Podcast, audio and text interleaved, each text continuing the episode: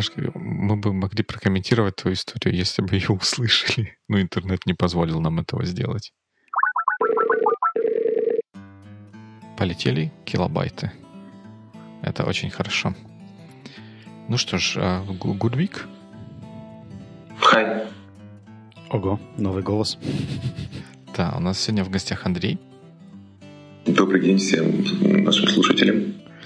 Ну, перед тем, как мы перейдем к основной обязательной программе, да, нам надо отдать дань уважения Ой, что-то я что-то не то стал говорить. Дань, дань уважения себе обычно же не отдают, а в этом случае получается, что примерно такое же. У нас на следующей неделе запланирован, как некоторые из вас, наверное, уже знают, живой эпизод с вопросами и ответами в Байвикли. И в описании к этому эпизоду будет ссылка на пост, где мы собираем вопросы и ответы. Так что, вот, в общем, приходите, задавайте, а потом приходите, слушайте, что мы будем на эти вопросы отвечать. Это все состоится когда? Четверг. В четверг в 17 Для тех, кто нас слушает, это будет следующий четверг, да? Это же относительно. Ты послушаешь это где-нибудь в 2020 году, а в следующий четверг ничего не будет. Это будет в четверг 28 марта в 17.00 по киевскому времени. Замечательно. Андрей, мы рады, что ты с нами. Спасибо, что пригласили. Ну, я думаю, что для тех, кто Андрея не знает, можно рассказать нашу логику. А, дело в том, что мы Андрея знаем давно, и он уже, наверное, ну, как минимум, один из топ-трех комментаторов Байвикли за все время. И тот человек, который умудрился выстроить на таком большом расстоянии довольно крепкие доверительные отношения с каждым из ко-хостов, э, для меня было очень приятно с ним познакомиться когда-то в Киеве. Э, впервые развиртуализироваться. Это был очень полезный для меня разговор, интересный. И он затянулся тогда дольше, чем я ожидал. За счет того, что мне было очень любопытно это общение. А, я окей. не намекаю, я представляю Андрея. А вот ты намекаешь на то, что у нас есть тема сегодняшнего выпуска. Да, вот так, так получилось, наверное, что мы все втроем какое-то время работали в местах достаточно отдаленных, именно в Соединенных Штатах Америки, в разных местах этих Соединенных Штатов Америки, возникла идея поговорить о каких-то наблюдениях о вот такой какой-то рабочей корпоративной культуре и как-то спроецировать это на то, что сейчас происходит, вот, может быть, в тех местах, где мы работаем, и как, как вообще это соотносится с современным миром. М? Каково? Тогда, может быть, стартануть с такого короткого бэкграунда в 3-4 предложения о том, где мы работали и зачем, чтобы примерно сделать фреймворк. У меня все очень просто. Я работал в штате Массачусетс, в маленьком городе Бостон, примерно три месяца. Это была логистическая компания. А до этого еще работал в штате Мейн, в небольшом городке Портленд. Там вообще даже не спрашивайте, я готовил сэндвичи, поэтому ни профиль, ни работу вы не придумайте. Не-не-не, так это, это надо говорить, работал, как это, хотел как-то так красиво сказать, но не, не придумал хорошего, правильного слова для, в компанию, к слову, индустрия. А в общепите как-то не очень хорошо будет звучать. В food industry. Да, food, food industry. Я уже прогнозирую, что у нас будет много англицизмов в этом подкасте. Сто процентов. А, ну, что касается меня, а, какое-то время назад я работал в, в американском банке в штате Нью-Джерси. Вот это практически рядом с Нью-Йорком. Ну, в общем, такой бэкграунд. Тут я хочу сделать сразу маленькую такую поправочку. Дело в том, что есть, существует два типа компаний по отношению их к IT. Собственно, есть компании, которые э, производят программное обеспечение, это первый тип, условно. Есть второй тип компаний, где IT-подразделения являются вспомогательными. Ну и вот, в частности, банки – это как раз вот второй тип компаний. Есть определенная разница в стиле работы, о которой, возможно, мы поговорим сегодня. То есть я вот работал в компании второго типа. Такая интересная классификация, наверное, мне придется тоже себя записать во вторую группу, потому что когда я в свое время работал на ансайте у клиента в Калифорнии, Этим клиентом была медицинская лаборатория, и у медицинской лаборатории тоже софт — это ну, как бы поддерживающий такой механизм, а не конечный продукт того, чем они занимаются. И это, да, накладывает отпечатки. Поскольку мы очень подготовленные люди, у нас есть целый список пунктов, которые мы уже заранее для себя записали. Я думаю, что мы пойдем просто степ-бай-степ. Каждый будет представлять один из пунктов в течение пары минут, и, может быть, как-то их обсудим и прокомментируем. Это большая ошибка, потому что мы будем делать немножко по-другому. Вернее, хотя, наверное, мы перейдем к пунктам, но давайте я вам задам такой очень важный вопрос. Вот вы, когда работали в Америке, вы сидели в кубикле? Кто, поднимите руку, кто сидел в кубикле. Есть такое понятие, как open space. И э, там, где я работал, э, это называлось open space, э, то есть это этаж, на котором, этажи, скажем так, на каждом этаже которого сидело, ну, наверное, несколько сотен человек, но при этом э, каждый был в кубикле. Тем не менее, мне довелось как-то побывать в филиале банка, Э, в здании бывшей торговой, бывшей торговой площадки, и там был вот чистый open space, никаких кубиклов. По моим прикидкам, рабочих мест там было 800. То есть вот. стадион, и там 800 обезьян сидят и что-то делают? Да, давай будем более толерантны 799. к людям, которые там работают. Там на самом деле было довольно много э, пустых мест, но тем не менее, да, у э, банка было помещение, изначальная торговая площадка, потом как бы трейдеры ушли, автоматизировались, и вот те, кто их автоматизировали, они, в общем, заняли их. А пустые места, Дима, были для нетолерантных. Их оттуда убрали, а, а потом заполнили толерантными, поэтому... Вы намекаете на то, что я бы там не прижился, да. Ну, просто смотри, у нас в подкасте теперь уже три человека, и значит, что скоро может одно место освободиться. Остро. Да. По заграничному. Да, ну так, э, то есть я де-факто сидел в кубикле. Это лучше, чем чистый офис space, на мой взгляд. Какой опыт у вас? У меня был очень интересный офис, потому что там, где я работал, были и открытое пространство, и кубики, и отдельные комнаты. И у меня была возможность переводиться из одного места в другое, смотря чего мне хотелось. Поэтому я за три месяца поработал везде. Хм. Вот ты тогда, наверное, можешь сравнить, потому что вот я про кубиклы почему заговорил, потому что это такая, ну, можно сказать, клише, даже когда какие-то в фильмах американские показывают компании, там, где люди работают, нередко эти кубиклы можно увидеть, но, на мой взгляд, они, ну, при всей своей, как бы, серости и какой-то м, такой скучности, тем не менее, они дают гораздо э, больше privacy или какое-то приватное пространство для сотрудников, чем просто открытый стол. Конечно, это не, никак не сравнится с персональным кабинетом на 82 этаже где-нибудь, но все-таки лучше, чем просто голый стол. Ну, я думаю, что персональный кабинет — это преувеличение. Это все равно были комнаты на 6-7 человек, но все-таки комната, она создает другое ощущение. И, кстати, Open Space мне понравился. Я работал тогда с командой, которая саппортила наших клиентов, и там было очень много коммуникации. И когда этим занимаются все люди вокруг, это не какая-то инжиниринг или работа с цифрами или что-то, что требует сверхконцентрации, это просто звонки, общение, и оно идет где-то фоном практически везде, то это даже драйвило, потому что если бы я, например, сидел в закрытой комнате, то это бы, наверное, происходило намного медленнее и спокойнее, чем могло бы происходить. Так что it depends. Я столкнулся с, с тем, что, несмотря на то, что в том месте, где я сидел, были кубиклы. Работа шла в командах. Ну, очевидно, предполагать, что члены команды сидят в одном месте. К сожалению, этого не было. То есть люди были разбросаны не, не, не то, что по разным кубиклам, не, не стоящим рядом, а более того, разбросаны по разным этажам. И это целая отдельная история, коммуникация в таких командах. А, который имеет обратную сторону. Обратная сторона, что рядом с тобой может сидеть человек, который к тебе не имеет никакого отношения, который там, я не знаю, проект менеджер какой-то совсем другой команды, который активно коммуницирует, а тут ты сидишь и пытаешься сконцентрироваться. В этом смысле э, тот кубикл, тот тип кубикл, где был я, э, они э, очень сильно помогал. Есть кубиклы э, такие подешевле, это вот в Украине было, с ДСП, стенки из ДСП. Они не, не гасят, э, ну или очень плохо, плохо гасят э, звук. А в Америке я сидел в кубикле с такими мягкими панелями, в котором можно пином иголочкой еще. А соседа при... потыкать можно. Да? Ну, соседа... Если иголочка не, большая. Да, да, да, должна быть большая иголочка.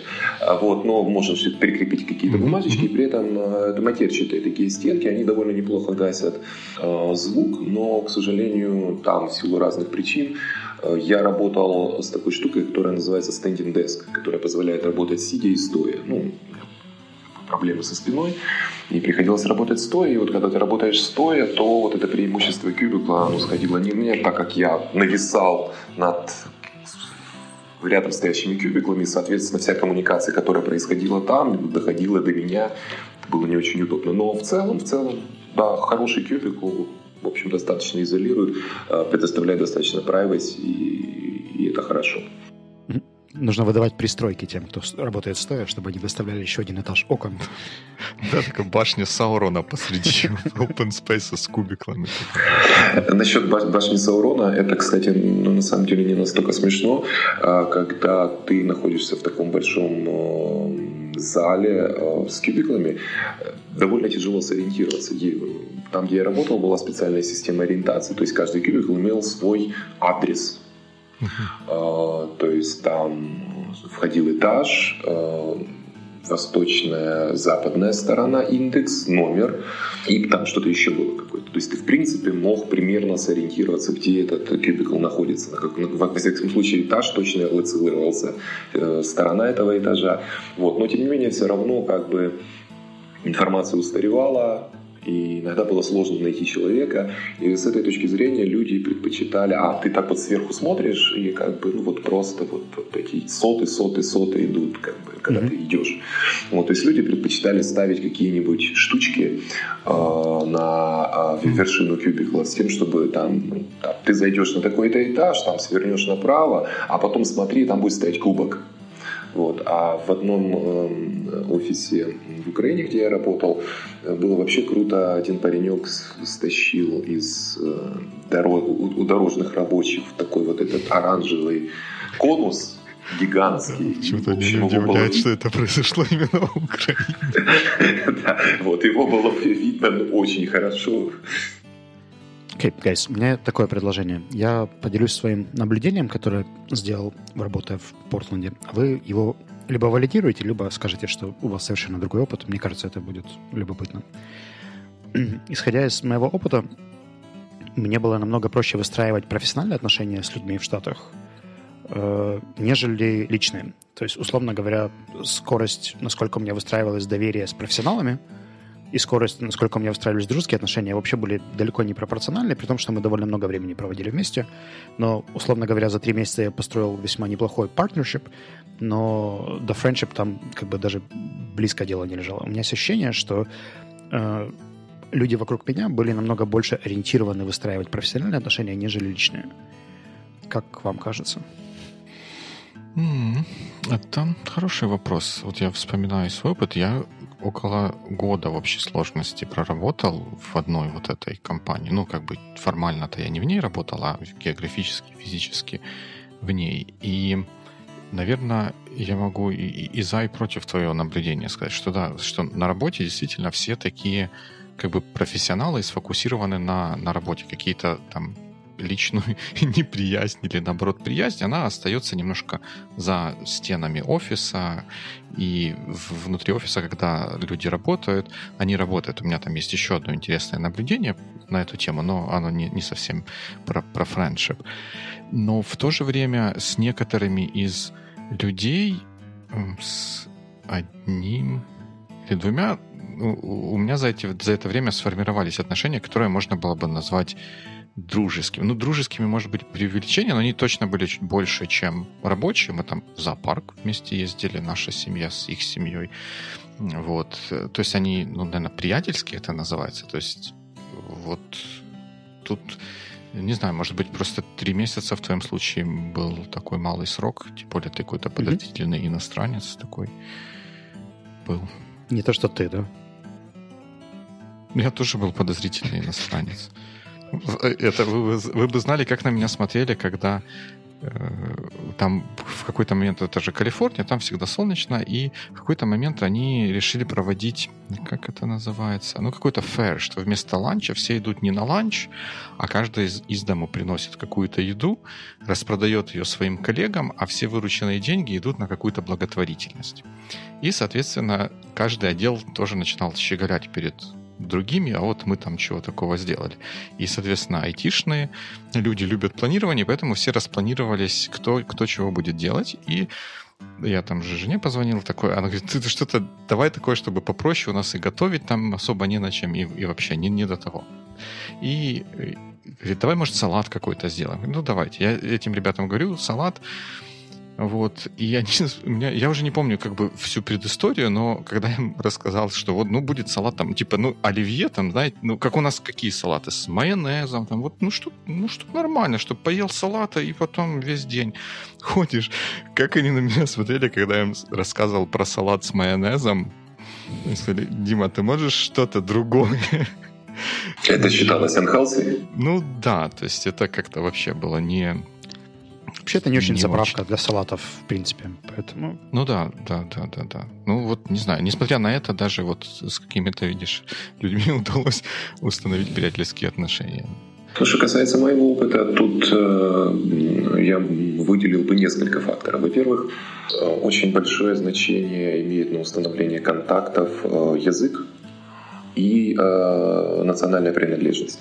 Э, так как э, люди, по моему опыту, в непрофессиональных отношениях предпочитали больше общаться э, на, во-первых, родном языке и э,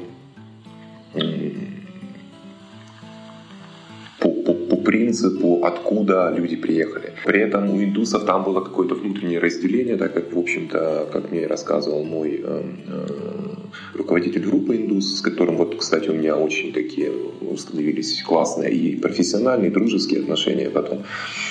Э, в Индии есть такая языковая проблема, что э, единственным языком, который понимают во всех штатах Индии, там что 50 чем-то тоже штатов, это английский. Угу английский язык, он где-то преподается в каких-то учебных заведениях, и если люди где-то из э, деревни, то, естественно, они этого языка не знают, и там сельские люди с, с, с юга не понимают сельских людей или там не очень образованных людей с севера. А вот уже, скажем, айтишники или какие-то вот там бизнесмены, там, например, или люди, получившие хорошее образование, они вот между собой общаются по-английски. Но при этом, допустим, если эти люди из одного какого-то штата, с какого-то региона, и они общаются между собой, где-то там за обедом, например, они общаются на вот каком-то своем локальном языке. Та же история я наблюдал, у нас в команде было два китайца, они тоже из разных районов Китая, и они между собой разговаривали по-английски. И это тоже было забавно, и как-то мы там тоже за обедом сидели, я спросил нашего китайца, почему ты там общаешься. По-английски, он говорит, мы из настолько разных тоже регионов Китая, что, в общем, английский единственный язык, с которым мы можем нормально коммуницировать.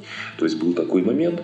И, ну, естественно, если люди откуда-то из одного района, если они из одной страны, а, если у них общий язык, естественно, есть тяготение кучковаться и дружить вот именно такими локациями. Тоже один такой корпоративный момент э, у нас было принято, я считаю, это очень ну, как правильно, здорово. Эм, это когда, ну, например, там ребята русскоговорящие, вот они там, значит, где-то пошли попить кофе или обсудить, наоборот, что-то, какой-то митинг, и вот только одни русскоговорящие ребята. Ну, естественно, перейти на тот язык, который, в общем-то, проще, ближе, на русский, например. А при этом, если к митингу присоединяется, скажем, какой-нибудь индус, естественно, мы переходили на английский язык, ну, на общий язык, который доступен всем. Ну, у меня, кстати, тоже был аналогичный experience. У меня, наверное, Калифорния, она немножко другая, чем все остальные штаты. Там она очень интернациональная. Я пытался посчитать, сколько разных людей из разных каких-то вот стран или национальностей были в той команде из 20-25 человек, которые в которые я входил, но там, помимо всего прочего, было тоже двое индусов, и они мне как-то рассказывали, что они тоже друг с другом общаются на английском языке. Да, ну я, я увидел, что они где-то возле кофемашины что-то по-английски общаются. Я спросил, а мы-то вот там со своими командировочными, когда ко мне там в гости приезжал кто-то, мы-то по-русски, по-украински общались. Я говорю, а что вы по-английски? А мы из разных городов. Я говорю, ну и что? Ну у нас, ты же понимаешь, что у нас страна большая, и в разных частях очень разные. Не то что диалекты, а языки даже разные. Дим, я вижу, у тебя еще есть пункт по поводу work and life balance. Может, ты расскажешь историю, что у тебя за ним стоит? У меня за ним стоит work and life в balance. То есть то, то наблюдение, которое я сделал за тем, как американцы работают, ну, как минимум в этой компании, мне кажется, что там, мои наблюдения подтверждают, что и в других местах они так работают. Вот они с 9 до 5, они конкретно работают. То есть я ни разу не видел человека... Ну, вы же понимаете, да, что когда я говорю ни разу, это может быть немножечко художественное преувеличение. Если видел, то очень крайне редко людей в, в рабочее время занимающимися какими-то нерабочими вопросами. При этом я неоднократно слышал, э, когда им кто-то... Никто по, по телефону никто не разговаривает, не обсуждает уикенд, новое платье там или еще что-нибудь такое. И неоднократно я слышал о том, что, ну, проходя где-то мимо или просто кому-то кто-то звонит на мобильный телефон, типа, I'm, I'm working, I'll call you back during lunch or in the evening. И вот, вот то рабочее время они действительно работают. При этом нерабочее время они не работают. Никто, по-моему, ну, мало кто берет работу на дом, по крайней мере, наверное, из тех, кто работает в такой более традиционной атмосфере, не в стартапе каком-нибудь безумном. А у нас, мне кажется, все смешались в кучу кони-люди. У нас и, и, и поговорить, и поработать, а потом и вечером тоже, и, и, и поговорить, и, и, поработать, и с семьей время провести. И это отличается от того, что, ну, по крайней мере, того, что я видел в Штатах. Мой опыт ближе скорее к, к нашему опыту. То, что ты говоришь, наш опыт, э, так как в рабочее время действительно не, не всегда работалось, и были какие-то подключения удаленные, там, выходные дни, не очень частые, ну, там, тебе нужно было, тут же, тут же еще нужно, кстати, вспомнить фактор временной таймзон.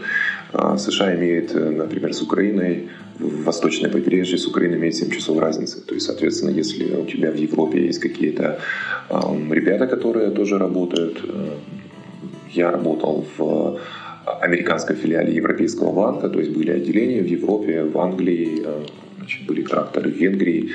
Эм, то есть, то, то есть, соответственно, ты там как бы если хочешь узнать, чего там произошло, как можно быстрее, то было желание подключиться, посмотреть просто удаленно почту, что, там написали, ответили на мой, допустим, какой-то же трепещущий вопрос.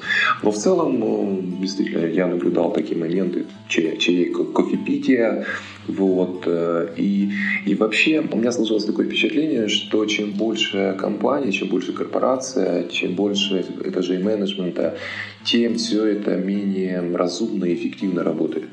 То есть я неоднократно сталкивался с неэффективным менеджментом, с, э, со смешанными командами, когда ну, я, например, представлял э, одного аутсорсингового вендора, который работал с этим банком. Там было несколько вендоров, и, э, к сожалению, не очень эффективно работала, когда команда состояла из там, людей от разных вендоров, работников банка, менеджмент, там тоже был, ну, он как бы был, как правило, банковский, но тоже менеджмент мог меняться.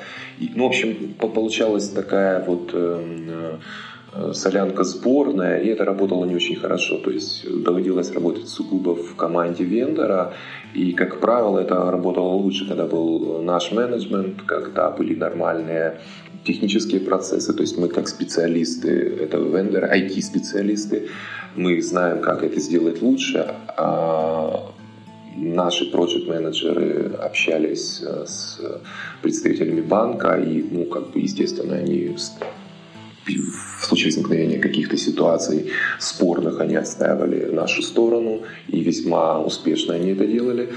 Вот, эм, то есть вот был еще такой вот момент, такой момент большой корпорации, сборной солянки. Я уже не говорю о такой вещи, как офисная политика.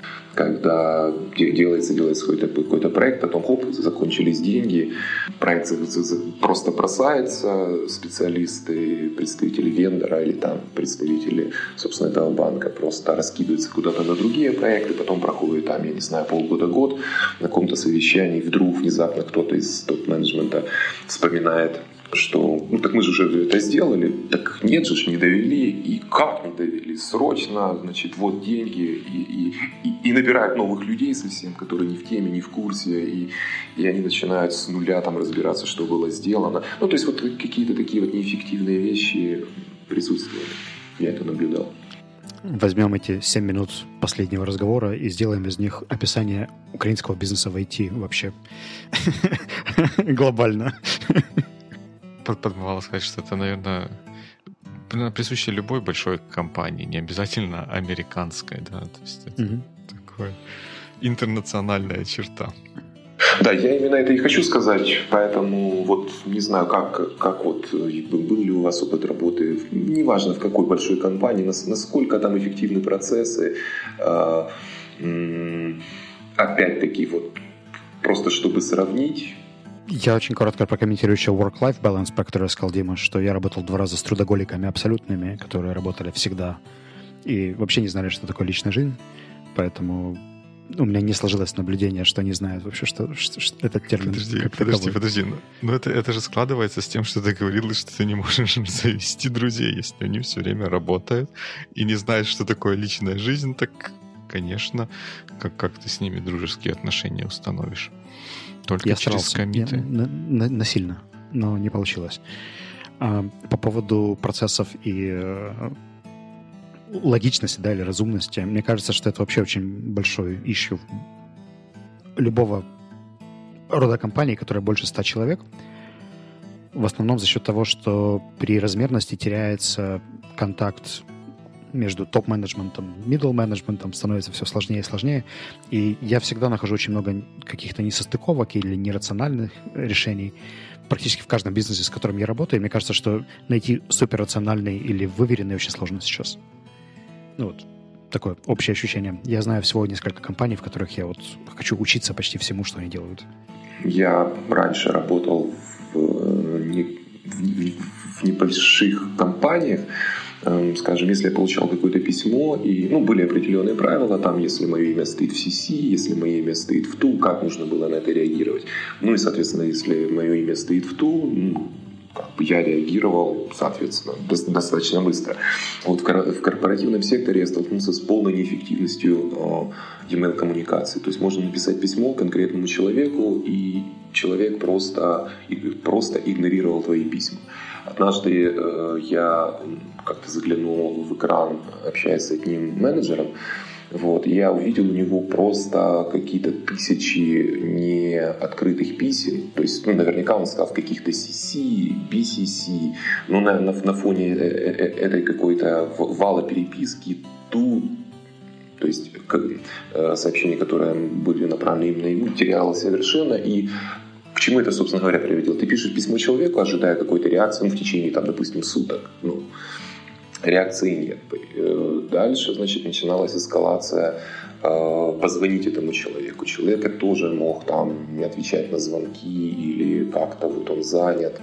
И в конце концов у меня были ситуации, когда наилучший способ решить проблему было просто найти, где сидит этот человек, каким-то образом там, э, подождать его у кубикла и, что называется, в личной коммуникации решить вопрос. Э, кстати, были ситуации, когда, допустим, назначается митинг, все вроде хотят быть на этом митинге, но, допустим, ключевой человек просто на митинг не приходит. Ну, то есть какие-то вот такие странные э, взаимодействия имели место быть, и это, естественно, тоже, в общем, сильно мешало. Хотя я, я бы лично предпочел бы какое-то общение вот именно в e-mail или, может быть, в каких-то чатах, с возможностью подумать, но при этом получить какой-то reasonable response time. Не знаю, мой, по, по большому счету, американский мой опыт коммуникации, он мало отличается от какого-то другого и, в принципе, подчиняется тем же правилам. Если кто-то важный не пришел на митинг, то его все потом порицают за это. Если кто-то долго не отвечает на имейлы, ну, ты раз пнешь человека, может быть, там подойдешь к нему физически, подойдешь физически, ну, в смысле, ногами к нему подойдешь и скажешь, эй, друг, я там имейл тебе посылал, важный вопрос, ответь, пожалуйста, если он все равно не отвечает, ну, ставишь CC менеджеру его и снова пишешь этому человеку, ну, вот это вот начинается безумный этот как его называют, раскручивается маховик корпоративной эскалации. вот этой эскалации. Да. Хуже, когда он сам менеджер. На каждого менеджера есть еще более высокий менеджер. Да, просто его нужно знать. Это еще IT-специфика в плане любви к переписке и текстам, потому что часть компаний, которые совсем вне IT находятся, даже не имеют IT-отдела, они очень часто общаются просто по телефону, и такие вещи вообще не могут возникать. То есть я знаю, например, в одном из бизнесов, где я работал, практически вся коммуникация была либо на митингах, либо имейлом шли только фоллоуапы и какие-то документы, и все. А все остальное было, проговаривалось как-то вслух. Я думаю, что если у человека нет какой-то инженерной потребности, да, прописывать многие вещи или решать их так, чтобы их потом могли почитать какие-то другие люди, а это просто коммуникация серии «Пойди купи нам стаканчиков». Он пошел и купил стаканчиков, написал, что вот стаканчики на таком-то складе ждут тебя вперед все работало очень ну, насколько это возможно эффективно. Мне кажется, что вообще телефон и голосовые коммуникации, они очень недооценены в последнее время. По крайней мере, в моей среде. Вот интересно ваше мнение а, по этому поводу. То есть, с одной стороны, а, есть такой тренд, а, и он даже есть, я наблюдал в корпоративной среде, когда все-таки люди могут работать удаленно. Человек заболел, но при этом есть удаленный доступ, он может подсоединиться, если он там не, не при смерти, конечно. Или, например, э, частенько на, на, на моей памяти был, были ситуации, когда там какие-нибудь внезапные заморозки, выпал снег, тогда в Америке тоже такое бывает внезапно, вот, и как бы заторы на дорогах, это, это в порядке вещей, работать из дому, потом подсоединяться, и это, это, это нормально. Вот, более того, я даже знал команды, где э, менеджмент э, жил где-то далеко, и они как бы сами не, часто появлялись в офисе, и все остальные члены команды просто договорились, что у них там один день в неделю они обязательно все в офисе, все приезжают. Вот один день плавающий там в зависимости от э, каких-то потребностей, а остальное время все работают из дома, и, и вот есть такое такой момент. Это как бы тренд, и об этом говорят, что вот, мол, дескать, зачем держать офисы, когда люди могут сидеть дома, э, использовать свой интернет, платить сами за него, опять же, издержки, снижение издержек, вот, и, и всякое такое. Это вот один тренд. А с другой стороны, я слышал, что, например, крупные корпорации первого типа, я имею в виду айтишные корпорации, тот же Google, например, они совсем не приветствуют удаленную работу. То есть э, слышу такое, что все делается для того, чтобы человек как можно больше времени проводил в офисе, там, вплоть до того, что там, особенно ну, люди без семьи могут приехать в офис, покушать, там, постираться, я не знаю, сходить в спортзал, ну и заодно там проверить почту, тут же что-то поработать выходной день, и, вот, вот есть такой тренд. И э, у меня была интересная дискуссия с человеком, э, как, на одной из лекций. Э, у человека большой опыт э, в построении команд, в, в лидских позициях, в позициях delivery менеджера. И там, собственно, речь шла о код-ревью, об эффективности код-ревью. Ну, я, естественно, как такой корпорат, много проработал в, в, корпоративном секторе, был любителем таких формальных каких-то вот в GitHub, pull request, значит, этот request пошел членам команды, члены пишут свой, пишут свой отзыв, значит, ты ждешь, пока все написали, ну или там основные члены команды, что ты исправляешь. То есть все так достаточно формализовано. А э, этот человек, с которым я общался, он говорит, зачем? Если небольшая команда, если все сидят вот в open space за одним столом, намного эффективнее, когда там кто-то кому-то подсел, там заглянул в монитор и тут же как бы решили все вопросы, тут же кто-то щелкнул пальцами, подозвал меня там из-за отдельного стола, там с другой части стола я подошел, тут же так, делаем не так, а вот так вот. То есть, как бы есть вот такое вот ускорение. Вот что вы думаете насчет вот этих трендов? В офис или из офиса? Вот снова расскажи, потому что если я начну рассказывать, это приведет к тому, что всех уволить, поэтому лучше ты расскажи сначала. У меня есть абсолютно капитанский ответ. Мне кажется, что обе модели заслуживают места жить. И вопрос в том, что часть менеджеров не умеет организовывать процесс ремоута, часть менеджеров не умеет организовывать процесс в офисе. И здесь мы пойдем пути Димы, и мы просто их увольняем и нанимаем тех, кто умеет. Потому что э, мне кажется, что... Эффектив... Уметь что, прости? умеют организовать процесс, построить коммуникацию, сделать правильный обмен мнениями, мыслями, в, в конце концов код-ревью, да, то есть вопрос же не в том... В офисе или вне офиса? И в офисе, и вне офиса. Это вообще не исключает. То есть э, то, что ты не можешь дать кому-то леща физически, э, не исключает этого леща виртуально, и это просто раз, разные инструменты, да, то есть если менеджер знает свои функции в плане коммуникации, мониторинга, выстраивания каналов и так далее. Ну, условно говоря, мы можем сравнивать, как работает команда, которая делает, там, условно говоря, Windows и Linux, да, то есть два очень разных примера того, как очень раз, разрозненно ремоут комьюнити делает что-то и делает большая офисная корпорация, которая сидит в, в одном хед-офисе со всеми инженерами почти в одном месте, то мне кажется, что это вопрос именно э, компетенций каждого конкретного менеджера в команде, насколько он может выстроить эффективно те процессы, которые ему нужны. Это если крупными мазками. Если по себе лично, то я стараюсь комбинировать. То есть мне нравится работать три дня он-сайт где-то с клиентами, видеть их лица, говорить с ними вживую. И пару дней я беру ремоут, чтобы у меня было время покреативить, пописать, сфокусироваться где-то, поработать там, где я хочу. То есть мне нравится blended модель. Угу кажется, вот э, что Андрей, что ты употребляли такое слово «эффективное». Я сам его часто употребляю, потому что оно мне нравится э, чуть больше, чем другое слово, типа «правильный» или «неправильный». Но вот тоже сама эффективность, она тоже требует определения, потому что для каких-то задач, для какого-то рода деятельности что-то одно будет эффективным, потому что оно будет давать необходимый результат, а для чего-то другого это будет что-то что-то другое, может быть, даже где-то противоположно. И если говорить вот про Google и тому подобные корпорации, которые ну, как бы это не клишированно звучало, они, по большому счету, зарабатывают на инновациях и внедрении этих технологических инноваций в нашей жизни. И от того, насколько хорошую вот эту вот пресловутую инновацию их сотрудники придумают, зависит то, какие, насколько большие барыши они будут потом получать. И э, ну, опыт вроде бы как показывает, что вот эти вот самые хорошие такие вот прорывные идеи рождаются в коллаборации людей и очень мало рождаются, когда кто-то один гений сидит где-то в своей башне из слоновой кости. И я думаю, что вот этим вызвано их желание держать людей как можно больше вместе, чтобы у них было много открытых пространств общих, где можно заниматься поиском вот этих вот идей из общего поля идей. И тут вот я, чтобы не слишком долго рассказывать, я пытался все время, пытался вспомнить, где-то я, по-моему, в подкасте в каком-то это слышал, может быть, в 99% Invisible, про историю одного из корпусов Беркли, если я не ошибаюсь, который был построен для чего-то другого, а потом его стали использовать для лаборатории какой-то то ли химической, то ли физической, ну чего-то такого научного. При этом эта конструкция была построена не для этой цели, и если бы ее в те времена строили для этой цели, ее построили бы по-другому.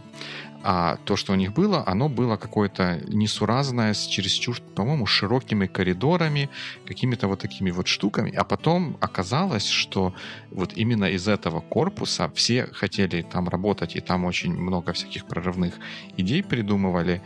И вроде как по исследованиям или по, по, по размышлениям людей, принимавших в этом участие, не в последнюю очередь из-за того, что там были вот эти широкие коридоры, где можно было кучей каких-нибудь физиков ходить туда-обратно и обмениваться идеями. С другой стороны, если бы кто-то из физиков заболел гриппом и всех перезаражал, то лучше бы он ремонтно работал дома над чертежиком.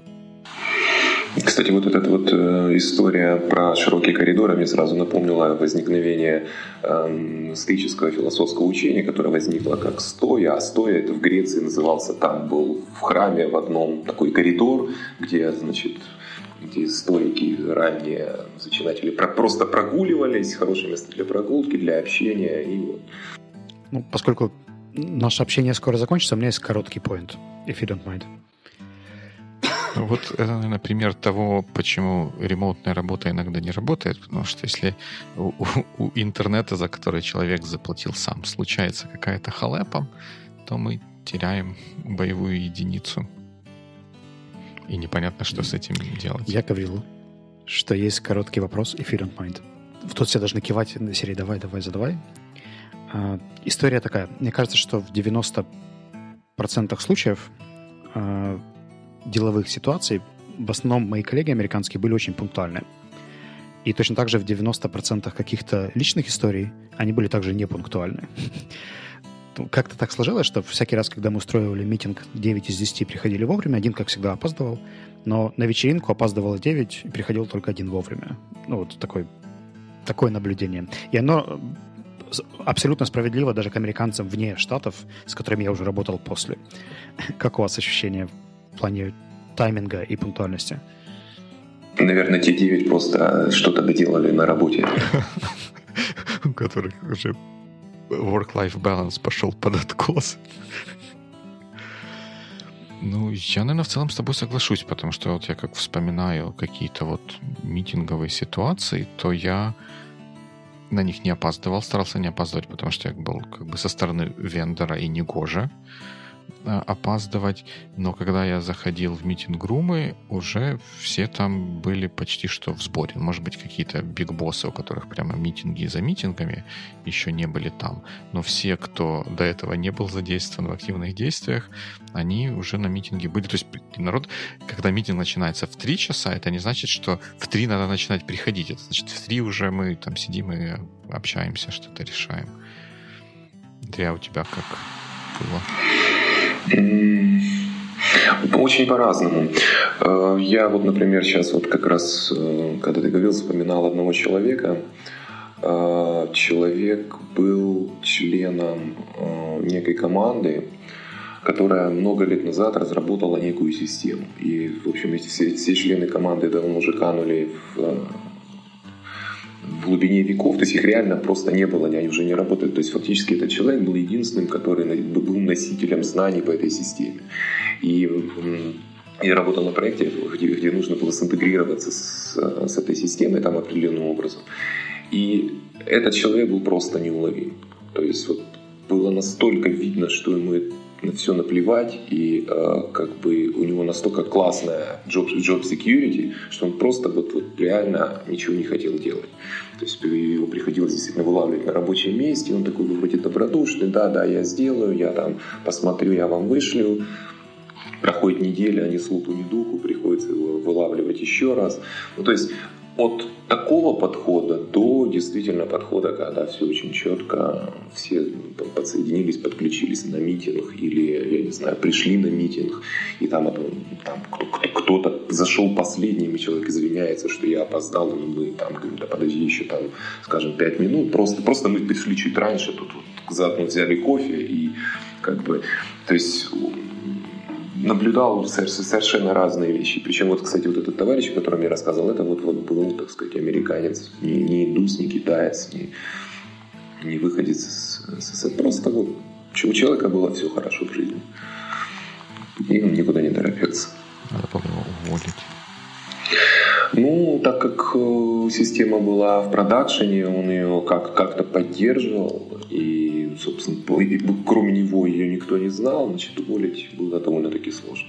Ну, я же неспроста задал этот вопрос, на самом деле. Просто у меня через три минуты начинается митинг, и я не хочу быть одним из десяти. Ну, хорошо. Тогда что, мы, наверное, на этом будем закругляться. Спасибо, что пригласили. Приглашайте еще. Всегда рад общаться с вами даже в таком удаленном формате. Тем более, что у нас записи еще осталось на один выпуск точно. Это точно, да. Мы можем к этой теме еще вернуться и вернуться, наверное, даже не раз. Она да, тема такая большая. Вот, ну, Гудвик? и под конец... Да, Гудвик, но прежде чем Гудвик начнется продолжать свое течение, я-то понял сам, что сказал. Помните, Я что тебя понял. На, на следующей неделе она будет вдвойне хороша, потому что у нас будет живой эпизод. И если вы еще не задали свои вопросы нам или просто как-то, в общем, не проконтактировали с нами, проконтактируйте, это не больно. Я думаю, что тебе нужно переписать эту часть. Почему? Я просто так думаю. Может быть, может быть, не складно, зато от души. И. Проконтактируйте с нами. да. Мы переименуем наш чат в Павикле, а теперь будет контактеры. Это, это, это, кстати, канцеляризмы, канцеляризмы и а, стиль написания писем корпоративных. Это что же большое... Я не могу сказать, это искусство, но э, как бы тоже есть определенные нюансы в этом. Но тут Слава, наверное, большой специалист, мне кажется, в этом, в этом вопросе. Да, еще минута, и Славе придется использовать весь свой талант, чтобы объяснить, почему он опаздывает на митинг. Я не планирую так делать. Друзья, рад был вас видеть. Все, пока. Good week.